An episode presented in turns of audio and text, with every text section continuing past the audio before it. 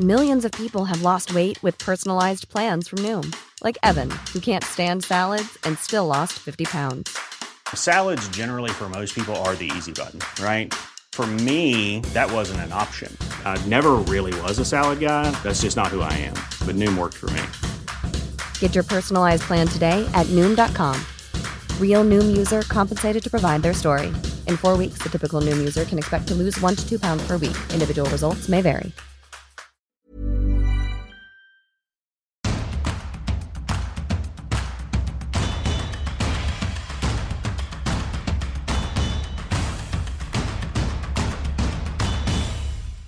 Bonjour à tous et bienvenue dans Tour d'Europe, votre podcast d'actualité du football européen. Je suis Cyril Morin, journaliste à Eurosport.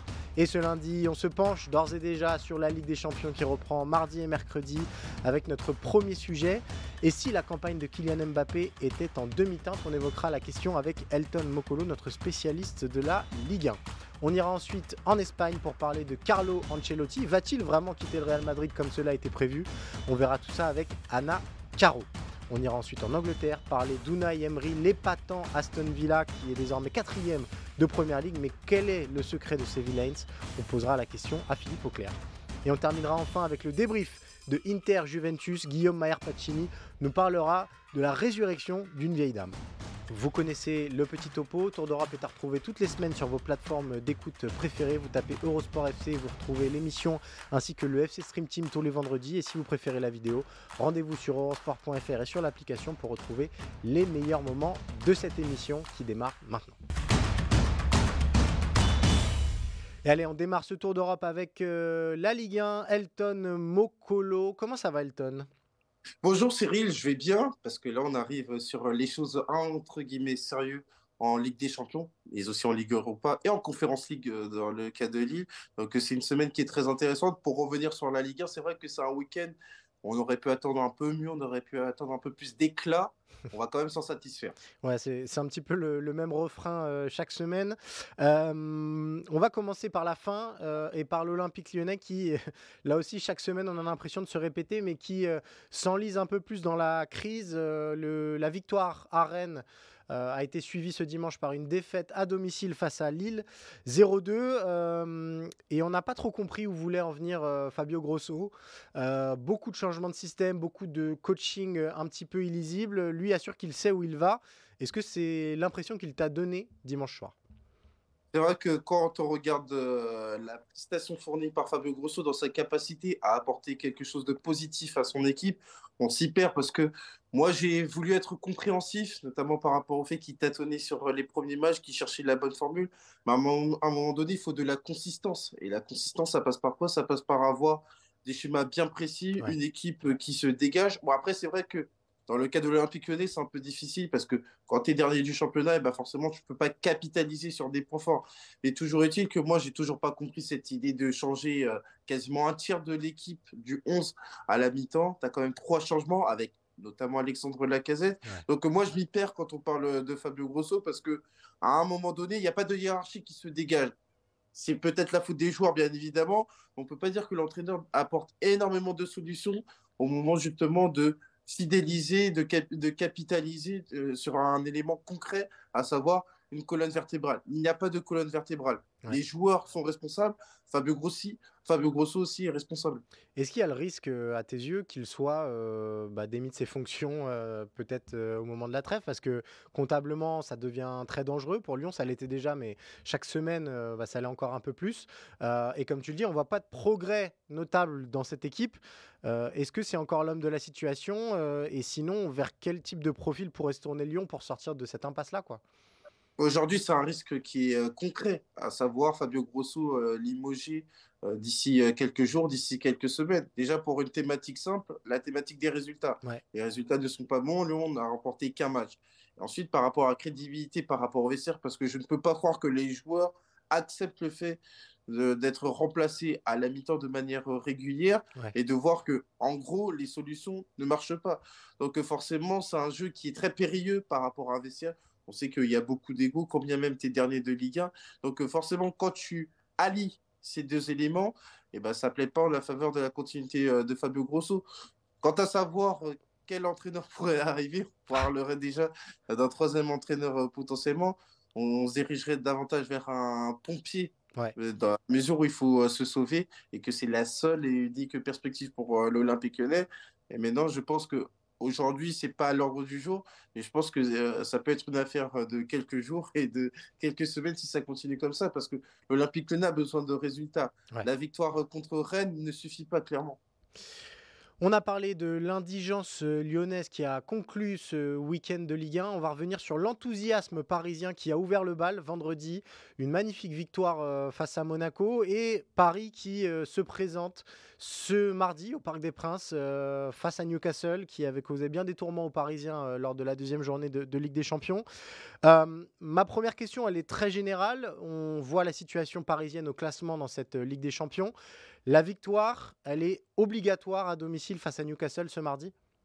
Oui, elle est obligatoire parce que déjà on est sur un match qui est euh, quasiment éliminatoire. Je fais davantage référence à Newcastle qui n'a toujours pas gagné un match à l'extérieur. On dira c'est le même euh, cas pour le PSG. Mais quand on regarde cette poule de la mort, on voit que les équipes ont surtout fait euh, les écarts à domicile. Et la seule équipe qui l'emporte à l'extérieur, eh ben, elle est leader c'est euh, l'équipe leader, c'est le Borussia Dortmund. Pour revenir sur le PSG, évidemment, c'est une victoire euh, qui est très importante parce que tu as grillé ton dernier joker à San Siro lors de cette défaite euh, face à l'AC Milan et avoir un résultat négatif face à Newcastle qui a maintenant un adversaire direct, ce serait très problématique avant d'aller jouer au Borussia Dortmund, au Signal Iduna Park, avec tout ce que ça peut représenter quand on connaît les difficultés parisiennes à l'extérieur. Donc évidemment, c'est une victoire qui est obligatoire. Il y a un homme qu'on aimerait évoquer, euh, Elton, euh, on va faire dans l'originalité, c'est Kylian Mbappé. Euh, pourquoi lui? Parce que pour l'instant, on sent que sa campagne européenne est un petit peu en demi-teinte. on vous affiche à l'écran ses, stats, donc c'est 4 matchs, 2 buts, il y a un penalty face à Dortmund et un but, c'est un peu sa spéciale face à l'AC Milan. mais on vous a mis surtout la moyenne des notes sur eurosport.fr qu'on a donné à Kylian Mbappé sur ses 4 premiers matchs. Elle est à 5,1, donc il a tout juste la moyenne. Il y a des pics de performance. C'était plutôt bon face à Dortmund, c'était très bon face à l'AC Milan au parc. Ça a été beaucoup, beaucoup plus compliqué à l'extérieur et face à Newcastle et face à Milan. Jusqu'à présent, comment tu juges la campagne européenne à, Mbappé? J'attends beaucoup plus de Kylian Mbappé euh, sur cette phase de poule parce que quand on regarde les deux dernières campagnes précédentes, on avait un Kylian Mbappé qui était beaucoup plus souverain et dans des configurations quasiment similaires. Je veux dire, la saison 2021-2022, tu étais dans la poule de la mort. Il avait une impression beaucoup plus positive lors de sa rencontre face à Manchester City, lors de son très bon match face à Leipzig au match aller, rebelote sur euh, la saison dernière où tu avais une impression beaucoup plus positive lors de son match face à la Juve à domicile avec son exceptionnel but face au Maccabi Raifa. Là, cette saison, on est sur un Kylian Mbappé qui est beaucoup moins souverain et ça se ressent sur euh, la feuille de route du PSG. Deux buts quand on sait que Kylian Mbappé, l'année dernière, bon, la poule n'est pas terminée, avait terminé avec huit buts Là, on est quand même euh, un peu en retard, même beaucoup en retard sur euh, le tableau de marche. Et ça pose question quand on sait que le PSG n'est absolument pas assuré d'aller en huitième de finale. On a besoin clairement du côté du PSG de la meilleure version de Kylian Mbappé. Et là, on a un Kylian Mbappé qui est beaucoup plus discret. Cyril, tu l'as évoqué, le fait qu'il mette seulement un but dans le jeu, un très beau but au demeurant ça pose quand même question euh, quant à la performance de Kylian Mbappé sur cette phase de Ligue des Champions. Ce qui m'intéresse, moi, c'est justement le, contenu de ces matchs parce que on l'a vu, euh, et tu l'as dit, les stats sont moins bonnes, mais dans le contenu aussi, ça a été problématique. Et à Milan et à Newcastle, au-delà des buts, on n'a pas vu grand-chose de sa part. Et euh, systématiquement, on a eu le débat sur son utilisation euh, et son nouveau rôle au Paris Saint-Germain. Là aussi, on, a des stats de, de, passes décisives qui sont en nette régression par rapport à la saison passée. ce Kylian Mbappé, au-delà des buts, doit faire beaucoup, beaucoup plus dans le jeu ou c'est simplement lié à l'animation parisienne qui lui réclame ça?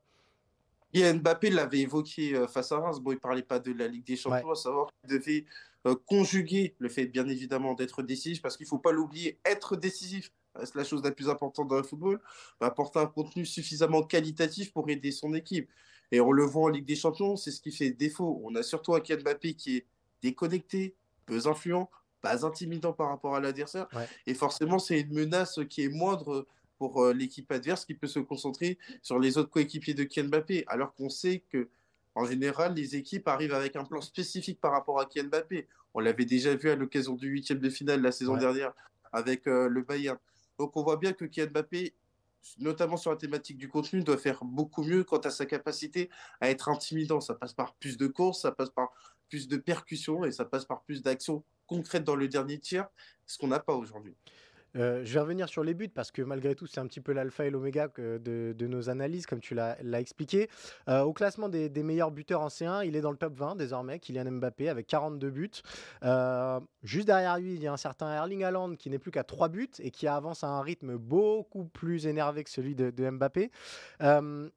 Est-ce que ça aussi, ça doit compter dans la vision qu'a Kylian Mbappé de ses performances? On sait que c'est un joueur qui regarde beaucoup euh, les statistiques, qui vise euh, le ballon d'or à terme. Euh, ça peut lui faire défaut d'être déjà absent dans les grands rendez-vous de Ligue des Champions, que ce soit en demi-finale, en finale ces dernières années, mais surtout de ne pas être impactant, statistiquement parlant, à la hauteur d'un Haaland, par exemple?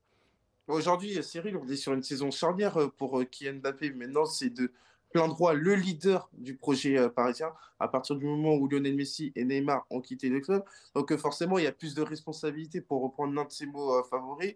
Et donc, on l'attend beaucoup plus quant à sa capacité à être décisive. Et par effet de contraste, Erling Haaland qui, lui, a déjà remporté la Ligue des Champions et qui continue d'afficher euh, le même rendement.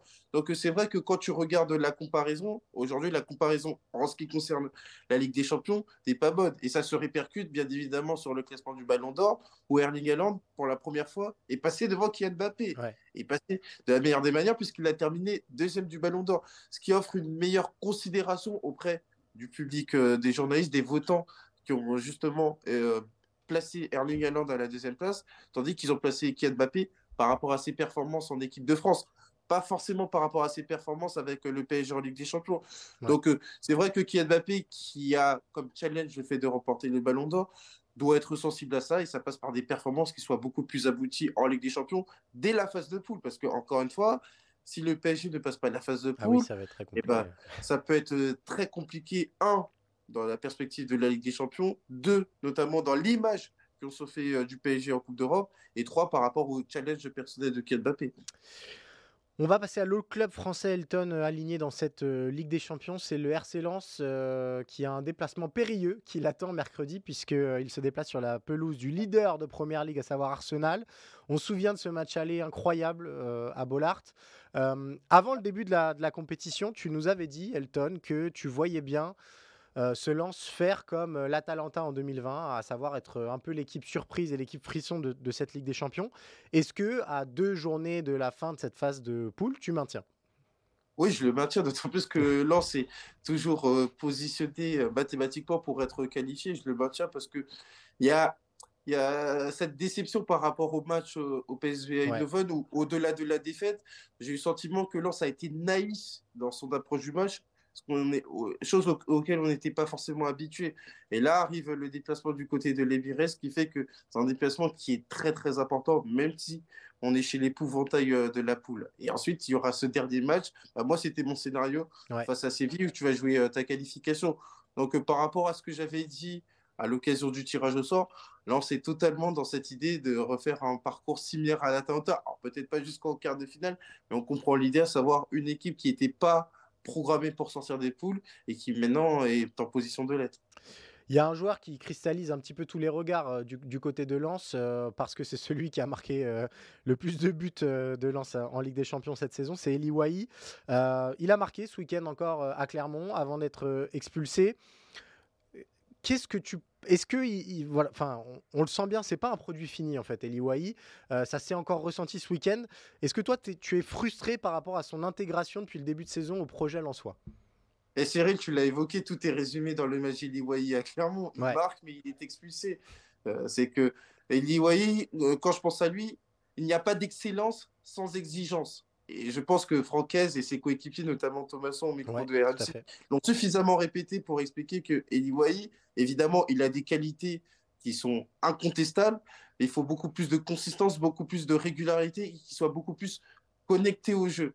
Et ça, c'est une problématique. Donc, c'est pour ça que, oui, il y a de belles choses qu'on a davantage vues en Ligue des Champions plutôt qu'en Ligue 1, du côté d'Eli Wahi. Et moi, j'attends beaucoup plus parce que moi, je pensais que Eli Wahi et l'RC c'était un mariage qui était naturel. Ouais. Et encore une fois, il va falloir qu'il fasse un peu mieux, même si encore une fois, c'est pas non plus euh, catastrophique. Attention, là n'est pas le propos parce qu'il nous a quand même montré euh, de bonnes choses. Mais dans l'idée qu'il soit le successeur naturel d'Openda, on attend beaucoup plus d'Eliwai. Et là, il y a un match très important à l'extérieur où il n'a toujours pas marqué en version euh, Ligue des Champions pour Eliwai. Mais c'est vrai que par rapport à, à l'affinité technique par rapport à ses coéquipiers, à être un joueur beaucoup plus mûr, mais après, il faut quand même contextualiser, ça reste qu'en 2003, et bien, Eliwai doit faire mieux. Est-ce que moi j'ai l'impression il y, a aussi un petit décalage. Est-ce que c'est ce que pointait Thomasson euh, dans le body language pour reprendre une expression anglaise. Voilà, on a des joueurs qui sont euh, habités. je prends l'exemple de Medina, de Danso, de Gradit. et à l'avant, on a parfois un, un Eliwai déconnecté. Tu l'as dit, désintéressé, beaucoup moins féroce en fait que, que ce RC Lens. Est-ce que toi aussi c'est quelque chose, c'est presque le principal axe d'amélioration pour lui? C'est un bon parallèle parce que c'est vrai qu'on est RC Lens et que l'engagement n'est pas négociable. Et donc, tu le vois avec des joueurs que tu as évoqués, Medina, Danso, Gradit, et tu vois par effet de contraste, voyez, qui est dans son style au final, il y a un style où il va falloir qu'il évolue. Et ça, c'est un processus qui, pour moi, est normal au moment justement euh, de deviner euh, le potentiel euh, du joueur. Et je pense que lorsqu'ils le recrutent, ils savent qu'il y aura, il y avait un travail à faire, notamment sur cette capacité à rendre beaucoup plus soluble Eliway euh, dans le collectif euh, Lançois. Mais c'est vrai qu'au niveau du body language, oui, il doit faire euh, plus. Eh ben, merci beaucoup Elton pour ces lumières sur notre Ligue 1. On suivra attentivement les résultats des clubs français en Coupe d'Europe cette semaine parce que c'est une semaine qui pourrait être décisive pour le coefficient UFA. On te dit merci Elton, à la semaine prochaine et nous, on va partir pour l'Espagne. On atterrit donc en Espagne, on retrouve euh, Anna Caro, notre spécialiste de la Liga. Comment ça va Anna Ça va très bien et toi? Bah écoute, ça va, tranquillement. Euh, j'ai cru comprendre, euh, on parlait de la Ligue 1 juste avant avec Elton, j'ai cru comprendre qu'il y a eu un entraîneur qui a débuté sa saison en Liga mais qui l'a poursuivi plutôt bien en Liga. C'était les débuts de Marcelino avec Villarreal et une victoire 3-1 contre Osasuna.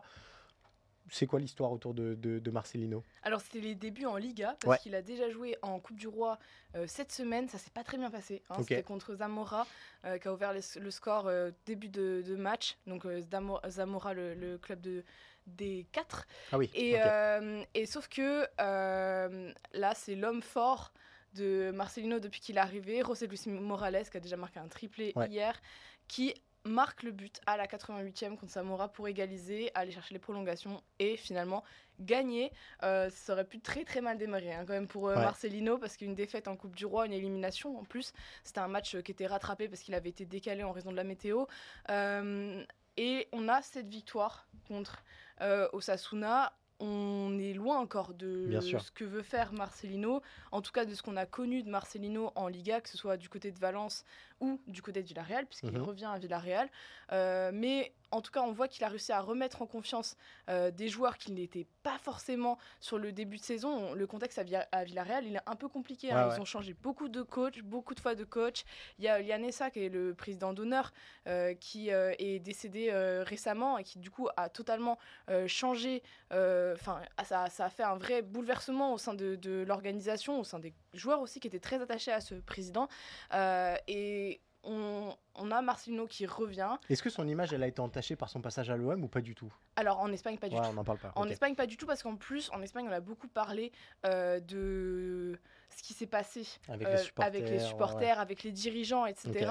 Et euh, on retient plutôt ça, on retient que c'est un club qui est assez instable. Et alors qu'à l'inverse, globalement, Villarreal est un club plutôt stable, en tout cas du côté de sa direction, du côté de ses entraîneurs pas trop. Mais voilà, c'est un Villarreal assez convaincant contre Osasuna, qui a eu très peu d'occasions, mais qui a marqué systématiquement avec ce triplé de José Luis Morales. Donc, c'est des débuts satisfaisants euh, à voir pour la suite. Mais il faut savoir que Villarreal a gagné très très peu de matchs depuis ce début de saison en Liga et que c'est une victoire qui est importante. On va parler du leader de la Liga, le Real Madrid. Pourquoi euh, on a choisi de parler du Real? Parce que finalement, Carlo Ancelotti n'est pas encore parti. Euh, ça fait de longs mois désormais que son nom est lié euh, à la sélection brésilienne. finalement, c'est Diniz qui a été choisi pour, pour la sélection A priori, on pensait que ce serait pour un intérim jusqu'à l'arrivée de Carlo Ancelotti, mais les choses ne sont plus si claires que ça. Euh, interrogé avant le match face à Cadiz en, conférence de presse, il a dit euh, Mon avenir, point d'interrogation, je vais attendre le Real Madrid jusqu'au dernier jour. Est-ce que tu peux nous décrypter déjà peut-être cette, cette réponse? Oui, alors cette réponse, elle vient dans un contexte un peu particulier parce que début de semaine passée, euh, José Mourinho a été interrogé justement sur l'avenir d'Ancelotti, sur s'il pensait que Ancelotti devait continuer au Real Madrid ou pas. Et euh, lui, il a répondu quand le Real Madrid te veut, il faut être totalement fou pour quitter le club. Et il dit il y a qu'un seul fou qui a fait ça, c'est moi. voilà. Euh, c'est un peu fou parce qu'il y a Zidane quand même, mais bon. Euh, mais Zidane, il est pas fou, c'est pour ça. Zidane, il est pas fou. Et, et donc Ancelotti a été interrogé en conférence de presse sur ça pour dire est-ce que entre guillemets, vous êtes fou et vous allez euh, quitter le Real Madrid alors que le Real Madrid vous veut. Et lui, il a dit non, je, il a répondu, en gros, la question a été formulée, est-ce que vous allez attendre le Real Madrid jusqu'au bout s'il vous veut? Et il, a dit oui, évidemment. Euh, donc c'est une question un peu euh, alambiquée qui revient sur ce, cette déclaration de José Mourinho. Euh, alors après, ce que dit la presse madrilène, c'est que euh, peut-être que le Real Madrid le veut, peut-être que José Mourinho a très envie que Ancelotti continue au Real Madrid. Pour l'instant, il n'y aurait pas d'offre de prolongation du contrat de, de Carlo Ancelotti qui arrive à expiration à la fin de la saison. Euh, donc ça va sans doute dépendre beaucoup des résultats parce que la saison passée, euh, le Real n'a gagné ni la Liga ni la Ligue des Champions. Euh, donc il y a sans doute aussi des attentes à ce niveau-là. Et malheureusement, ça risque d'être compliqué pour Ancelotti parce qu'il a énormément de blessés cette saison. Moi, j'ai une question, c'est comment le vent a-t-il pu tourner autant? C'est-à-dire qu'il y a quelques mois, c'était, c'est pas que c'était officiel, mais c'était acté, on avait envie de dire. là, tu nous dis que finalement, les choses sont un peu plus dans l'air que si le Real venait à gagner la Liga, bah, peut-être que Carlo Ancelotti pourrait rester. Euh, comment ça a tourné et comment le vent a tourné en faveur d'Ancelotti? En fait, il y a toujours eu deux parties et deux échos différents. Du côté de la fédération brésilienne, on a toujours dit que c'était bon, c'était signé. Même le président de la fédération lui-même a dit que c'était OK, Ancelotti arriverait à l'issue de son contrat au Real Madrid. Et lui, Ancelotti, il n'a jamais rien confirmé. Il a toujours dit euh, Moi, je vais aller au bout de mon contrat au Real Madrid, point. Et il a jamais dit j'irai au Brésil ou j'irai pas, etc. Il a toujours gardé ce cap de dire moi je vais aller au bout de mon contrat. Et d'ailleurs quand on le réinterroge même encore aujourd'hui alors que le fin, la fin de contrat arrive là à l'issue de la saison il reste sur cette idée de j'irai au bout de mon contrat. Et maintenant en plus il y a une sorte d'appel du pied du Real, euh, au Real Madrid de lui dire si vous me proposez une prolongation moi j'y vais donc euh, c'est beaucoup moins clair que que laisse penser euh, la fédération brésilienne. Je pense que la fédération brésilienne a aussi un peu envie de faire pression sur euh, Carlo Ancelotti parce que si on voit les derniers résultats du Brésil euh, en, qualification mm. Coupe du Monde, c'est quand même deux défaites là lors de la dernière trêve. Donc je pense que c'est un peu un, jeu comme ça. Et d'un côté, Ancelotti en gardant ce cap-là aussi, de dire moi je suis sous contrat avec le Real Madrid, point, il se garde l'opportunité peut-être de prolonger au, Real sans avoir euh, de fiasco ni quoi que ce soit en disant moi j'ai toujours été droit, dans mes bottes et, voilà. Politiquement c'est plutôt euh, très habile. Il y a, un homme qui sera au cœur de toutes ces, discussions, c'est Florentino Pérez. Alors on, l'a dit peut-être aussi que ce qu'a permis Ancelotti cette saison, à savoir de partir sur une saison avec quasiment aucun avancante, mais réinventer un petit peu ce Real Madrid joue en sa faveur. Mais est-ce qu'on connaît la position de Florentino Pérez sur cette question-là? Et bah Florentino Pérez ne s'est jamais exprimé là-dessus parce que justement euh, Carlo Ancelotti lui aimerait bien ce que dit la presse euh, madrilène il aimerait bien avoir le soutien de Florentino Pérez euh, dans toutes ces questions qu'on lui pose quasiment chaque, conférence de, presse. pour savoir si oui ou non il irait au Brésil. Et à aucun moment Florentino Pérez a dit ah non Carlo Ancelotti il va rester avec nous à aucun moment. Et donc, euh, pour l'instant, je pense que Florentino Pérez attend de voir justement ces fameux résultats à l'issue de la saison, euh, même si j'imagine qu'il est tout autant conscient euh, des manques qu'il y a au sein de l'effectif. Mais c'est un peu une année de test, entre guillemets. Et on n'a aucune, aucun son de cloche de la part de Florentino Pérez. On sait juste qu'il n'y a pas de prolongation. Et voilà on imagine que le vestiaire, et notamment c'était ce qui est évoqué au moment de la rumeur brésilienne, c'est que les Brésiliens du Real aimeraient beaucoup avoir Ancelotti sur le banc. On sait que le vestiaire, et ça a toujours été le cas avec Ancelotti, euh, est plutôt derrière son entraîneur. C'est quelqu'un de, très apprécié. Euh, malgré tout, quand on voit les noms qui sont évoqués pour le remplacer, il euh, y a Xavi Alonso qui est à la tête d'une des équipes les plus alléchantes d'Europe cette saison. Tout à fait. Il y a Raoul, qui on n'a plus besoin de le, le, présenter. Nagelsmann potentiellement qui est avec la Mannschaft jusqu'à l'Euro. Zinedine Zidane qui revient aussi régulièrement, voire de Zerbi.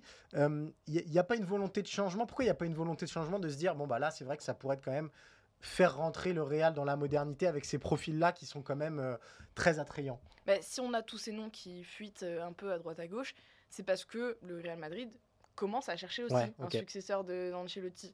Et dans la mesure où il n'y a pas de prolongation, on peut s'imaginer qu'un de ces noms-là sera sur le banc euh, la saison prochaine. Donc il y a un favori dans, tous ces noms? Xabi Alonso peut-être? Je pense que Xabi Alonso là est bien parti parce que il est, son nom était déjà évoqué l'année dernière quand, quand Ancelotti allait peut-être rejoindre la sélection brésilienne. Vu les performances qu'il a cette saison avec le, le Bayern, euh, c'est difficile de passer outre. Et surtout, on a eu la déclaration du président de, du Bayern Leverkusen qui dit entre guillemets, on s'entend bien avec Xavi. S'il a envie de partir au Real, il le dit pas comme ça, mais On, peut trouver un terrain d'entente. Parce que parce que euh, si jamais il ramène le titre euh, au Bayer Leverkusen, s'il part euh, là-dessus, je pense que personne ne en voudra du côté de, de, Leverkusen. Je pense que Xabi Alonso est bien parti. Et il y a Raoul aussi, parce que Raoul, son nom avait été évoqué pour le banc de Villarreal, mhm. avant que Marcelino y aille. Et c'est lui qui a voulu rester au Real Madrid pour rester dans les parages, on va dire. Donc lui, il a sans doute plus d'informations que nous sur la succession de Carlo Ancelotti, vu qu'il est tous les jours au sein, de, au sein du Real Madrid.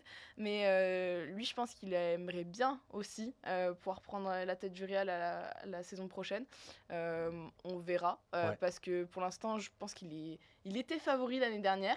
Et il, n'est plus trop cette saison. Il s'est fait doubler.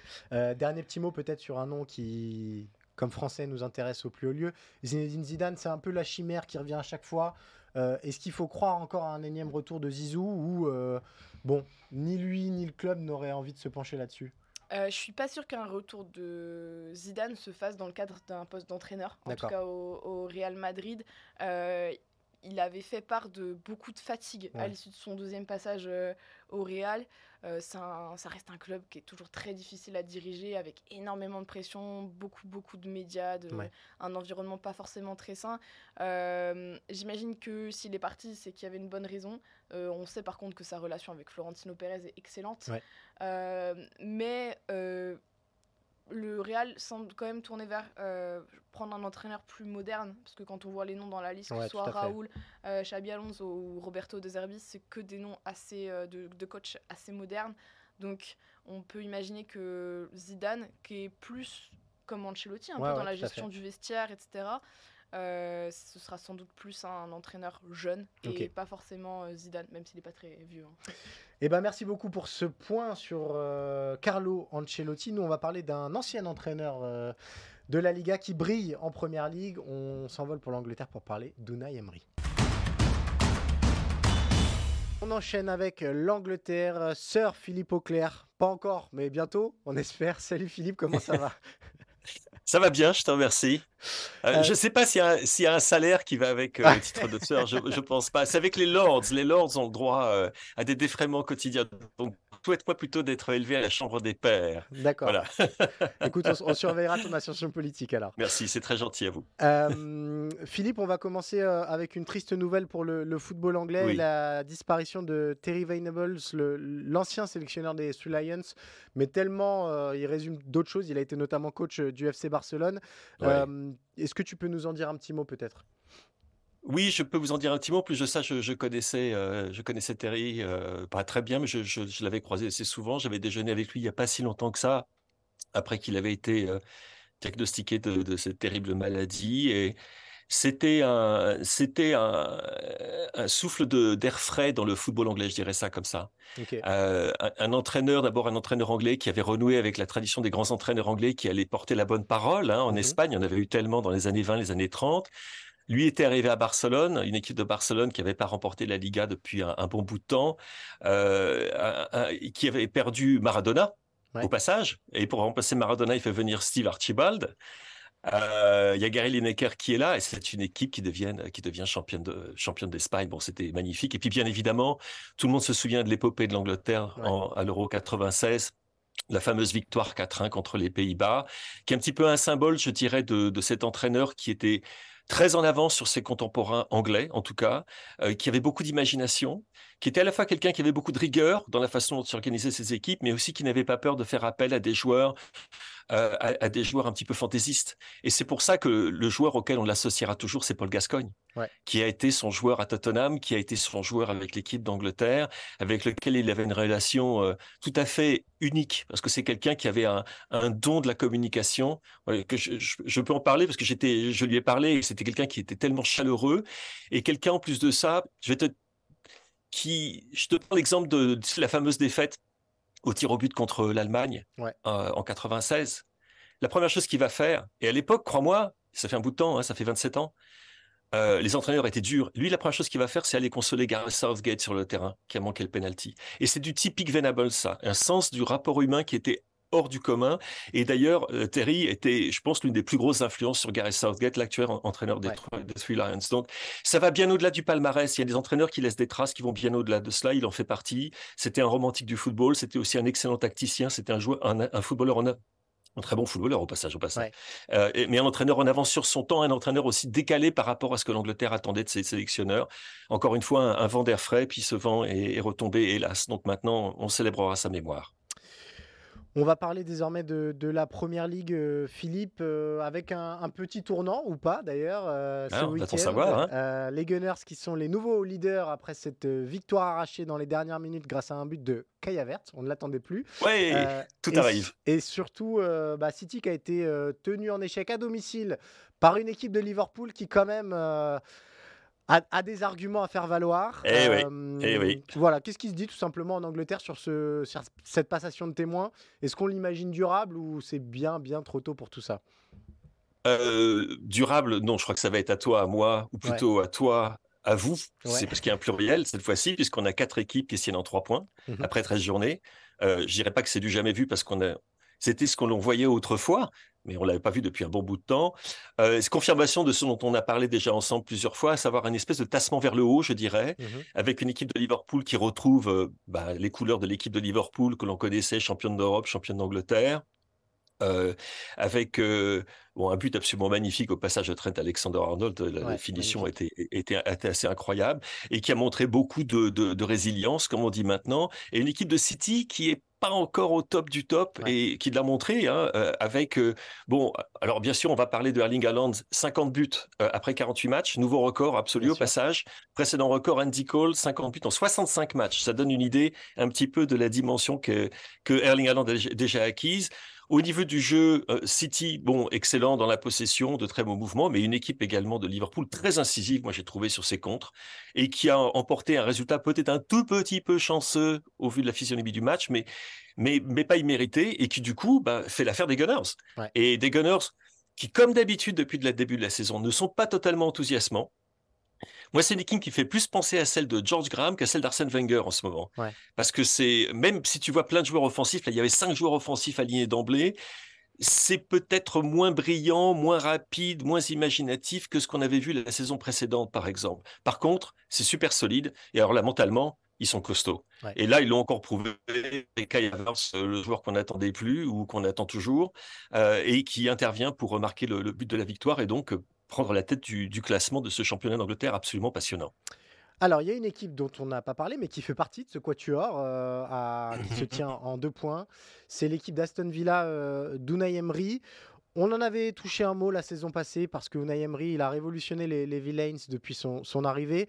Mais là, c'est encore d'un autre niveau, j'ai envie de dire. Euh, c'est quoi le secret d'Unai Emery et dans, cette, dans cette équipe d'Aston Villa? Alors, son secret, alors, c'est un secret, ça veut dire qu'on ne sait pas ce que c'est. Oui, tout à fait. Euh, son secret, c'est comment fait-il pour que des joueurs qui sont d'un bon niveau de Première Ligue deviennent tout d'un coup des joueurs qui ont le niveau Champions League? Parce que c'est ça qu'il a fait avec des joueurs comme Oli Watkins, avec des joueurs euh, comme John McGinn, euh, qui est merveilleux de joueur, mais bon, qui a complètement explosé, qui c'est plus le même joueur. Boubacar Camara, n'oublions pas. Hein, ouais, tout à fait. notre Boubacar Camara, qui est titulaire à part entière dans le milieu de terrain de cette équipe d'Aston Villa, ça joue vite, ça joue bien, ça joue sans complexe. Là, ils étaient menés au score, c'est pas un problème. On savait qu'ils étaient très costauds chez eux, on en avait déjà parlé, tu sais, cette série de 13 victoires consécutives, série en cours euh, à Villa Park. Et, là, on les voit également faire le boulot. Bon, certes, une équipe de Tottenham diminuée par les blessures, les indisponibilités, tout ce qu'on voudra, mais malgré tout, ils étaient menés au score, ils sont revenus, ils ont gagné la, euh, la partie grâce une fois encore à Holly Watkins. Je crois tout simplement que c'est que tu dois saluer le travail de l'entraîneur et que euh, je crois qu'on méjuge Unai Emery sur ces deux échecs très relatifs, parce que l'échec du PSG, il faut quand même pas oublier qu'il avait été entraîneur de l'année et l'avait mérité avec, avec les Parisiens, et qu'en fait, si jamais les gens ont conservé un souvenir mitigé, c'est uniquement à cause de ce qui s'était passé à Barcelone, c'est uniquement à cause de ça. Euh, et, et qu'à côté de ça, il avait fait un super boulot. À Arsenal, n'oublions pas qu'il avait quand même amené Arsenal dans une finale européenne, ce qui est quelque chose que tout le monde a oublié. Et oui, et, que ça, c'était ce qui s'était passé ensuite, c'était plus le résultat de, ce qui se passait au-dessus dans le conseil d'administration, les, investissements et tout ça. Et le vrai Unai Emery, c'est celui qu'on avait avec Villarreal, c'est celui qu'on avait avec Séville. Alors Sevilla, Villa, le jeu de mots est facile, mais en fait, il est en train de faire un Séville bis avec Aston Villa. C'est-à-dire qu'il prend une équipe qui est normalement, logiquement, du top 10, on est d'accord, qui a ses chances pour figurer dans, le top 6, donc qualification pour l'Europe? Mais lui, ce qu'il arrive à faire, c'est qu'il va un cran plus loin. Il arrive à les mener un tout petit peu plus haut que ces joueurs, alors je vais prendre une expression footballistique qui, n'a aucun sens, ces joueurs vont donner 110%. Hein c'est pas possible, mais ils vont donner 110%. Et tout d'un coup, tu as des, joueurs qui vont retrouver leur football. Yuri Tillmans, par exemple, qu'on avait un peu perdu de vue, dont on se demandait s'il aimait encore jouer au foot, bah, tout d'un coup, le revoilà, qui ressemble au Yuri Tillmans qui nous avait tellement plu à Leicester. Et on peut continuer comme ça dans toutes les lignes c'est super solide au passage parce que ça va d'Emi Martinez à Oli Watkins, hein, c'est du, sérieux. Hein. Il y a et, et, tu te rends compte que tu as des joueurs qui ont complètement euh, qui adhèrent au projet, qui aiment jouer pour Unai Emery. Il y a en plus de ça une connexion avec le public de Villa Park qui est incroyable, avec les supporters des Villains, ce qui est absolument incroyable. Et, j'ajouterais à ça que bon, euh, tu pourrais en parler peut-être avec Anna, mais c'est quelqu'un qui a des euh, qui a des, qualités humaines à part. D'accord. Et, on parlait de Terry Venables. Mmh qui avait ce lien avec ses joueurs, et eh ben Unai Emery c'est pareil. C'est-à-dire qu'il les fédère, mais il fait plus que les fédérer. Il y, a, une vraie union sacrée et bonne chance à eux parce que c'est un bonheur de voir cette équipe jouer et c'est un bonheur de voir ce grand club, car c'est un très grand club anglais, Aston Villa, de nouveau figurer au, premier rôle, ce qui n'avait pas été le cas bah, depuis les années 90 quand c'était Dwight York hein, qui était à la tête de l'équipe des, des Villas. Donc euh, ça fait plaisir à voir et bravo Unai. Est-ce que euh, en Angleterre on revoit un petit peu sa copie aussi sur, euh, sur Unai Emery? Tu l'as dit, très critiqué en France, moqué aussi pour d'autres choses que ses compétences footballistiques, notamment son, son accent. Son accent. Est-ce que l'Angleterre qui aime tant critiquer est en train de, de, manger sa feuille et de reconnaître quand même les mérites d'un sacré entraîneur? Oui. en un mot, oui, les gens se rendent compte que peut-être ils ont été un petit peu vite en besogne, euh, que le fait qu'on se moquait de lui parce qu'il dit, prononce pas ses V correctement, il dit B à la place Good evening, euh, c'était devenu une espèce de, catchphrase un peu ridicule et un stéréotype, en fait xénophobe, hein, soyons clairs. Euh, les gens révisent leur copie, bien évidemment, se rendent compte que c'est peut-être pas nécessairement de sa faute si les choses avaient mal fini à Arsenal. Euh, n'oublions pas que c'est quand même lui qui s'est chopé, parce qu'en fait, il, a fait à Arsenal ce que euh, quelques autres sont toujours en train d'essayer de faire à Manchester United. Ouais, tout à fait. Prendre la Prendre succession, la, succession d'Arsène Wenger. Et je pense qu'avec le recul du temps, on se dira, bah tout compte fait, c'était pas si nul que ça. Il, il faisait face à une situation très très très compliquée. Il l'avait affronté avec ses propres armes. Au début, ça avait plutôt bien marché. Moi, je me souviens d'un match contre Fulham où Arsenal euh, avait été brillant et les supporters chantaient We've got our Arsenal back, notre Arsenal est de retour. Ils avaient déchanté plus tard, mais il faut voir aussi l'effectif qu'il avait à sa disposition. il y avait une mauvaise ambiance et bon, euh, voilà, c'était juste. Euh, il, avait fait le boulot, il avait fait le, ferryman, comme on dit en, italien. Il était allé d'un endroit à un autre, ne pouvait pas aller plus loin. Mikel Arteta euh, a bâti ce qu'il a bâti. Il le bâtit aussi sur le travail de Unai Emery, ne l'oublions pas. Euh, dernière petite question, parce que on a l'impression que tu nous parles d'un tube un petit peu. Euh, récent, mais en fait, depuis que Unai Emery est arrivé, on est déjà quasiment à, 50 matchs. On est sur une moyenne de, 2 de deux points par match, qui est incroyable pour une équipe comme Aston Villa. Est-ce que il y a possibilité de voir plus haut ou, comme tu l'as dit, c'est par étapes et c'est d'abord potentiellement le top 4 avant peut-être d'avoir un Aston Villa qui s'installe durablement euh, dans les hauteurs du classement alors, ça s'aide durablement dans les hauteurs du classement, je dirais dans le, dans le top 6, qui est, en Angleterre, c'est pas facile. Oui, absolument. Absolument, parce qu'il y a de la stabilité euh, au club. Euh, les propriétaires l'ont soutenu et le soutiennent, et bien. Il y a une très très bonne ambiance. Alors évidemment, l'ambiance est toujours bonne quand tu gagnes. C'est un peu plus compliqué lorsque les défaites vont arriver et elles arriveront à un moment ou à un autre. Et il y a surtout la, ferveur à, Birmingham autour de cette équipe, c'est assez incroyable. Donc tu te dis, ouais, ils, peuvent, ils peuvent viser ça. Ils peuvent viser exactement, moi je te dis, c'est l'exemple de Séville. Ce que Emery avait fait à Séville, qui était quand même assez remarquable, ah particulièrement en Europe, en Liga et aussi en Europe, je pense qu'ils peuvent tout à fait viser ça. Il n'y a absolument aucune raison.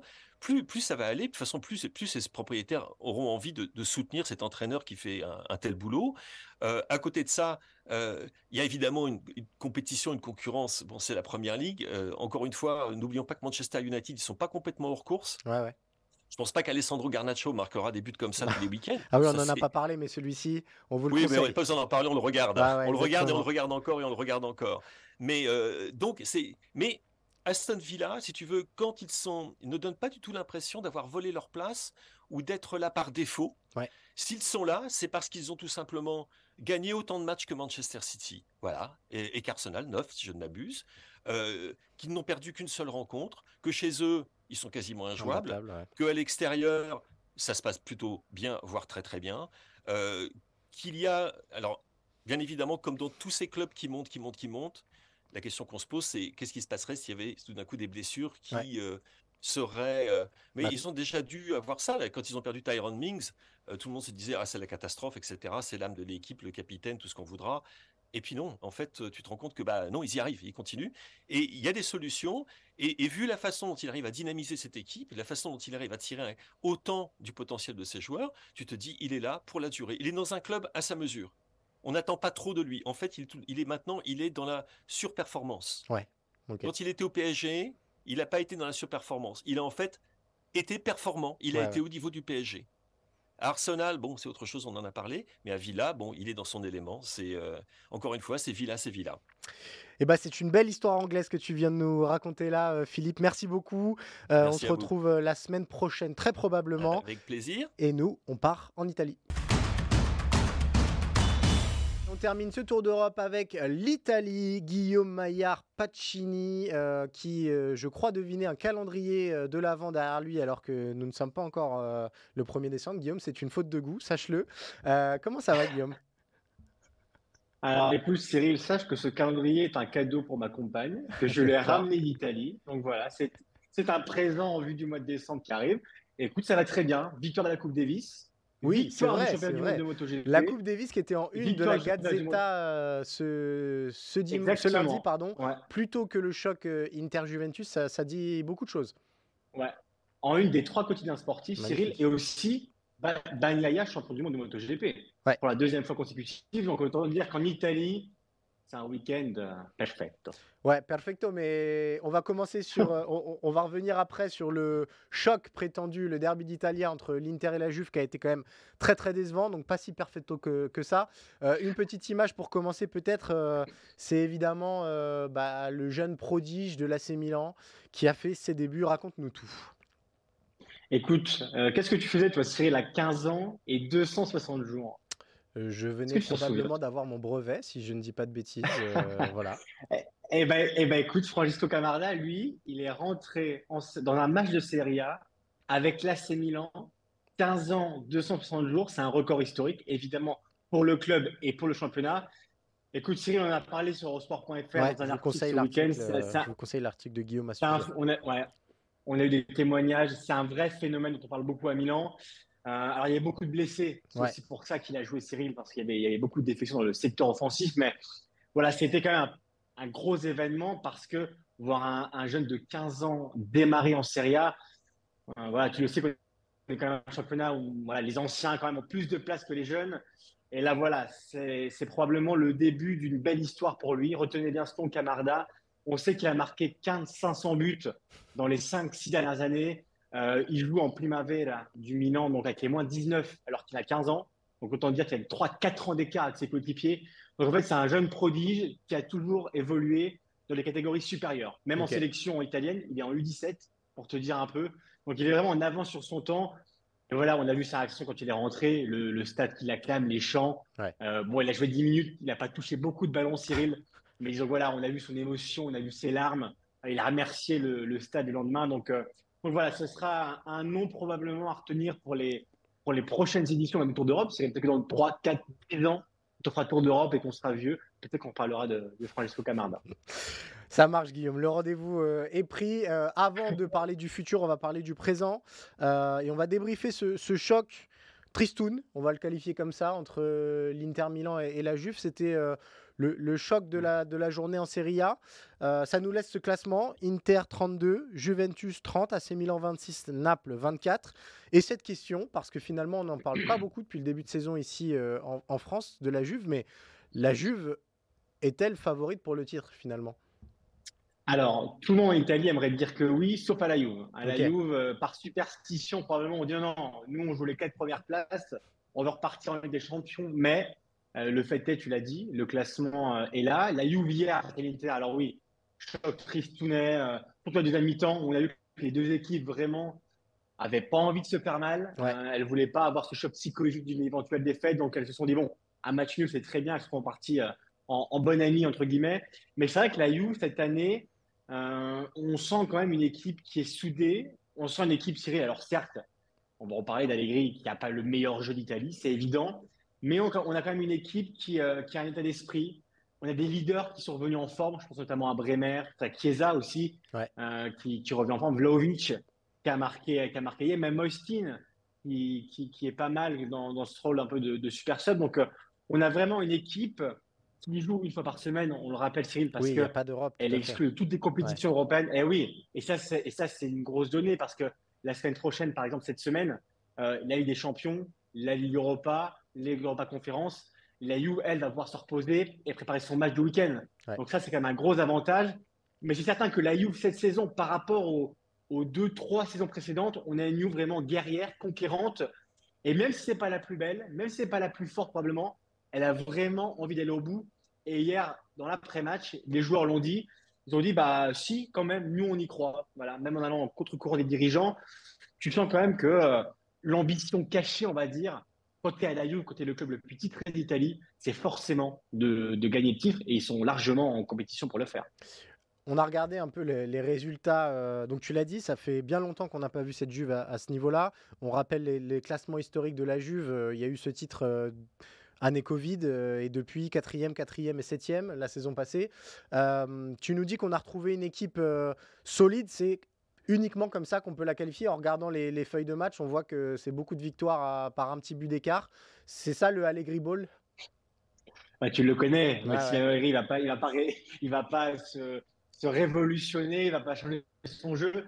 C'est un jeu qui est très solide. C'est un jeu qui est voilà, qui est, qui est très peut-être minimaliste. Il y a pas, évidemment que ça change, ça contraste un peu du football moderne au jeu dont on a l'habitude avec euh, ce jeu offensif, ce jeu vers l'avant, ces, ces, préceptes vraiment d'attaquer. Allegri, on le sait, c'est solide, c'est fiable. Mais la différence vraiment, c'est que cette année, on a l'impression, même si je dois t'avouer, Cyril, du côté des Tifosi, bon, il, s'est divisé. Il y a une partie qui est contente parce que bon, euh, la Juve est deuxième, donc elle joue quand même le titre. Et l'autre côté, quand même, en se disant, bon, euh, on s'ennuie un peu quand même devant les matchs. Et euh, si on pouvait ajouter euh, la manière à l'art, voilà, ce serait quand même mieux. Mais en tout cas, Allegri, cette année, il n'a pas changé. Mais disons qu'on a des joueurs qui adhèrent à ce qu'il veut faire. Par exemple, je pense notamment à McKenny, qui est revenu de près, qui est dans un rôle de, piston et qui s'adapte parfaitement, qui ne demande rien à personne et qui fait son job. Donc voilà, on a vraiment une espèce de noyau dur qui s'est dit, bon, de toute façon, Allegri est là il va pas bouger, il va rester jusqu'à la fin de la saison au moins. Donc, euh, quitte à jouer à Caléry, autant faire ce qu'il a envie de faire. Et vraiment, on a une équipe qui s'est euh, un peu soudée autour des, des préceptes d'Allegri. Alors, c'est peut-être un peu ancien, peut-être un peu rétro, c'est des victoires 1-0, mais le fait que pour le moment, ça marche. Hier, ça a tenu le choix face à l'Inter. Ils auraient même pu gagner, honnêtement. Le match nul était le score le, plus logique. Ils ont mené au score en, début de match sur le but de Vlaovic. Donc, euh, voilà, on n'a pas l'équipe la plus belle, comme je, comme je te disais, mais on a une équipe quand même qui, bah, qui pourrait aller, aller au bout si elle continue comme ça en tout cas. Est-ce que c'est le début de la renaissance ou euh, faut pas s'enflammer trop vite On se souvient qu'on a longtemps parlé euh, entre nous bah, des soucis financiers qu'a eu le club, euh, toutes ces, toutes ces choses-là. Euh, est-ce que un titre cette année pourrait relancer complètement la machine et se dire qu'on pourrait retrouver la Juve du milieu des années 2010 ou on en est encore très très très très loin? Écoute, je pense que la première étape, comme ils le disent pour le coup, c'est la C1. c'est de retrouver la C1, c'est le top 4, ce serait déjà un premier pas. Ouais, de, de, retrouver les recettes. Hein, parce que tu sais, avec des champions, c'est 80-90 millions d'euros dans les caisses. Euh, donc, c'est beaucoup d'argent. Donc, ce serait déjà un premier pas pour, pour un peu le, ce que représente la Juve à l'international et en Italie. Mais en tout cas, on est quand même sur, sur peut-être un début du renouveau. Alors, je ne suis pas certain, pour te dire la vérité, Cyril, que l'avenir s'inscrira avec Max Allegri. Euh, il y a un nom quand même qui me revient en tête, c'est Igor Tudor. Euh, vous le connaissez en France. Euh, il a fait un bon boulot à Marseille et lui. D'autant que le Napoli a, choisi Mazzari plutôt que, plutôt que lui. Exactement, exactement. Mais donc je ne suis pas certain que le long terme, voire même le moyen terme, s'inscrit avec Max Allegri parce qu'Allegri, honnêtement, c'est pas c'est pas l'entraîneur qui te lancera forcément les jeunes si ce n'est par défaut ou c'est pas l'entraîneur qui avec qui tu peux t'inscrire sur le long terme. Euh, tu l'as dit, la Juve arrive quasiment de 10 ans de titre quand même. Hein. Euh, de 2010 à, 2020, euh, elle a gagné 10 Scudetto de suite, ce qui est un record en Italie. Mais, mais on a un club quand même qui, voilà, financièrement, essaye de se stabiliser parce qu'elle était dans le rouge. elle paye encore les conséquences bah, des affaires judiciaires qu'elle a eues. Elle est encore empêtrée dans certaines affaires. Paul Pogba, euh, quid de Paul Pogba? Qu'est-ce qu'on fait de, Pogba? On attend sa suspension. Fat Jolie qui escompte actuellement sa, suspension. Donc voilà, il y a encore quelques, quelques affaires, pour le coup, indépendantes de la Juve, Pogba Jolie. Mais en tout cas, on va dire qu'il y a un, chemin qui a, été, euh, qui a été entamé, un nouveau, nouveau parcours avec à sa tête, hein, il faut le, rappeler, Cristiano Giuntoli, qui est l'ancien directeur sportif du Napoli, champion d'Italie euh, la saison dernière. Il est arrivé cet été euh, donc voilà, on a quand même un nouveau board. On a une équipe qui se renouvelle un peu. Et je pense que la prochaine étape, certainement, ça serait de renouveler le staff. Et vraiment, on aura un nouveau parcours vertueux du côté de la Juve. Mais on peut dire en tout cas que c'est le début peut-être de quelque chose. Mais le début, pour moi, c'est pas forcément le titre. c'est de retrouver le top 4. Le titre, disons que ce serait vraiment la, la cerise sur le gâteau, évidemment. Dernier petit mot pour euh, ceux qui nous écoutent. Adrien Rabiot dans cette équipe, c'est quoi? C'est qui? Oui, eh ben, c'est capitaine, euh, Cyril. Alors, euh, c'est pas le capitaine attitré, mais euh, hier, il a récupéré le brassard. Donc, donc non, Adrien Radio, c'est un taulier, c'est un leader. il a pris une épaisseur et une dimension à la Juve qu'on n'aurait pas soupçonné à, à son arrivée libre du PSG. La, seule inconnue pour l'instant, Cyril, c'est son contrat. Ouais, tout à fait. tu le sais, il a prolongé l'été dernier parce qu'il était en fin de contrat déjà l'été dernier. Il a prolongé d'un an, donc jusqu'à juin prochain. Je pense que son entourage attend de voir il a eu se qualifier en Ligue des Champions notamment parce que pour un joueur euh, de la dimension de Rabiot, c'est bien évidemment important, mais en tout cas, euh, sa mère et agent Véronique on a parlé il y a, deux, trois semaines dans le magazine de la Gazeta Sport Week en disant euh, pour l'instant, il n'y a pas de décision, mais Adrien est très heureux à la Juve. Et vraiment, il est vraiment. Il est vraiment heureux à Turin, il est heureux à la Juve. La Juve est heureux de Rabiot. Et vraiment, c'est vraiment le patron, enfin, c'est l'un des patrons de cette équipe. Et c'est quelque chose qu'on n'aurait pas forcément mangé. Et tu le vois en équipe de France. Alors, Rabiot, pour le coup, même en équipe de France, aujourd'hui, il est titulaire. Euh, ça reste un des titulaires de Didier Deschamps. Donc, vraiment, il a pris une dimension, une dimension pardon, assez, euh, assez exceptionnelle. Eh ben, merci beaucoup, Guillaume, pour ce point euh, italien. C'est la fin de ce numéro de Tour d'Europe. On se donne rendez-vous la semaine prochaine. D'ici là, portez-vous bien et suivez le football européen.